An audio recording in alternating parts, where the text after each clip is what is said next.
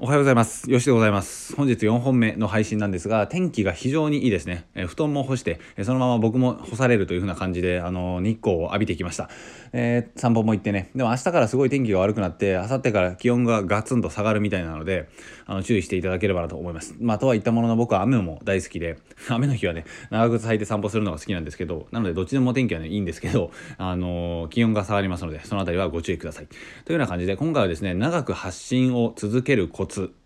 についてご紹介していきたいと思います。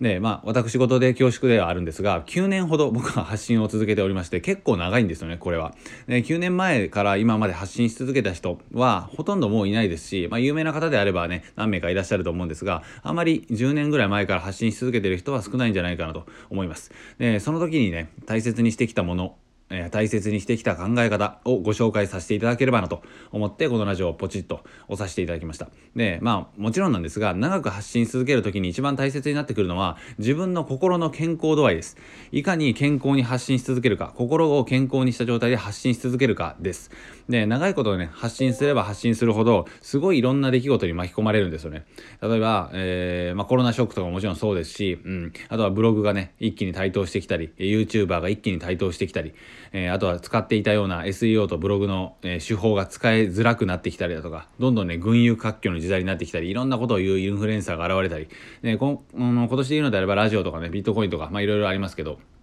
といったのがね、ガンガンガンガン流行ってきて、あのー、めっちゃね、その、うわーってなるんですよね、頭の中が。で、こうなった時に、自分のね、軸であったり、自分の大切、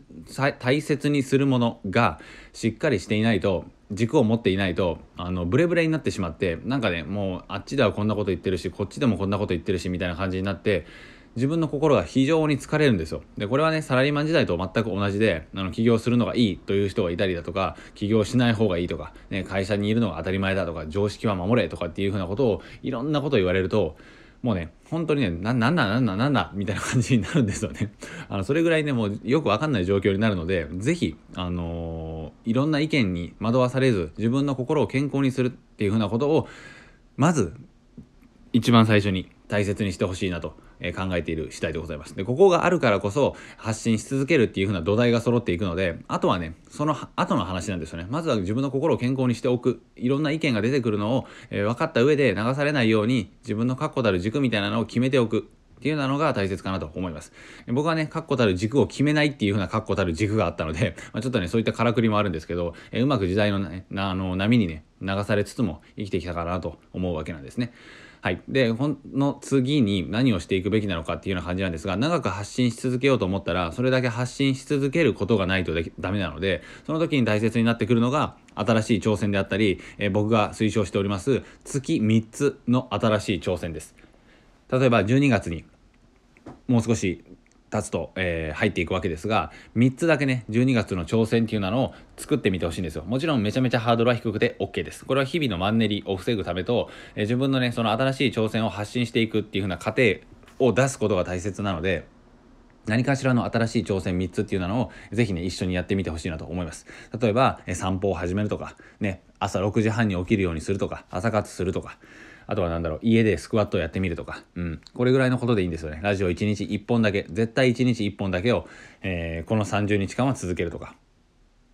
まあそういう風な感じで決めていくと、えー、自分のね、あのー、コンフォートゾーンに今いるわけですけど、それをね、ぶっ壊していって、マンネリを防ぎつつ新しい挑戦しつつそれがしかも発信できるっていうような状態になっていくので長くね発信していくためには、えー、ネタももちろん大切になっていきますし、まあ、根本的には自分がチャレンジするマインドセットっていうのがあった方が絶対ねずっと発信長くし続けれるんですよ。で僕もねこの9年間で本当にもう意味わかんないことをやりまくりましたよ。で意味わかんないことっていうかうーんまあ本当にねやりまくった感じがします。例えば普段の自分なら絶対やらないことだけやる月とかね。あのー、もうそれがね地獄でした。あのーどう考えても普通はこうするだろうの真逆をやるみたいな感じです。まあ、イエスマンの反対版みたいな。まあ、ノーマンではないんですけど、絶対普段ならやらないようなことをやるみたいなことを強制的にやると、あれ、こんなこともあるのかみたいなことがたまにあったりするんですよ。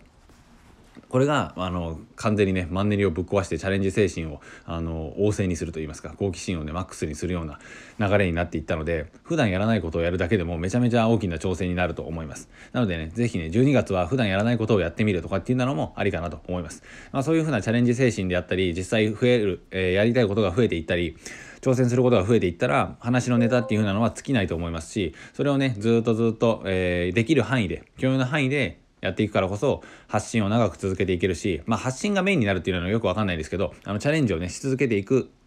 サブで発信もできるっていうような感じです。僕はね、ラジオ毎日撮ってるので、えラジオメインだなっていうような感じで思われてるかもしれないんですが、ラジオは1日の大体25分ぐらいで他のことをずっとやっているわけです。例えば、えー、コンテンツを作ったり、うん、チャートを見たり、え、投資の勉強をしたりとかっていうような感じですよね。まあ、投資の話はちょっとね、あの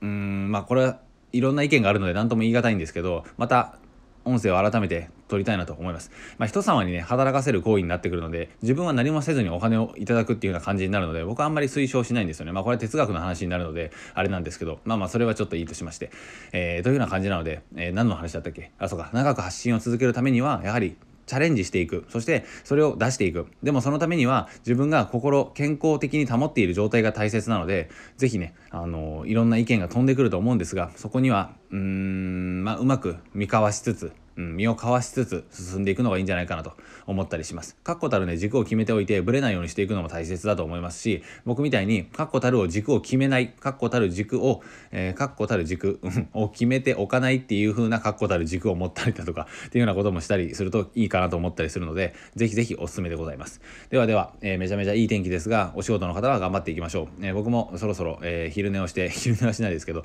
え、頑張っていきたいなと思います。では、また次回の放送でお会いしましょう。さよなら。